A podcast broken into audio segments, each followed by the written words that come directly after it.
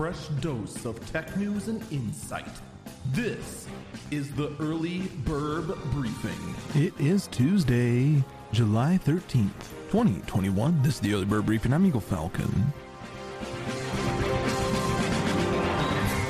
All right, well, this is uh, interesting. I actually had a very fascinating conversation with a couple of people on one little oddball piece of gaming news.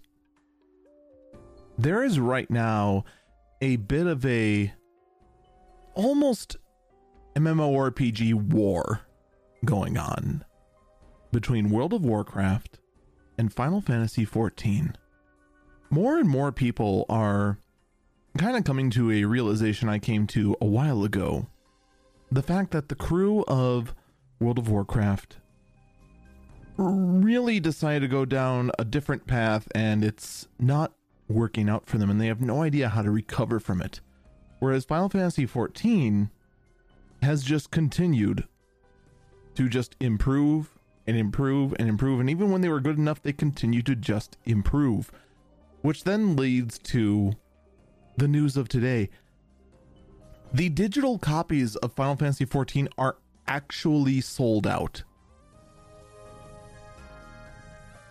Now, this sounds dumb. How the heck could you sell out of a digital copy? By its very definition, there is nothing to manufacture. But there is a reason for it. It goes with another headline that Square Enix is in the middle of ordering more data center hardware to expand the capacity of their servers.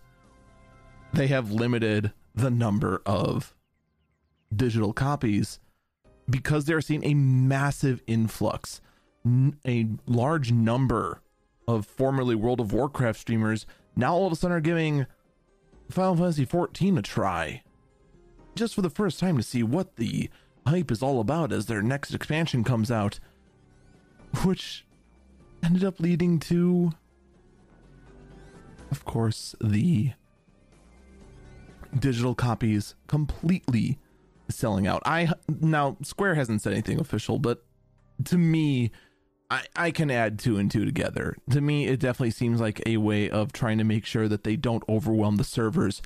I actually do wonder if this massive surge is going to end up postponing the launch of the next expansion.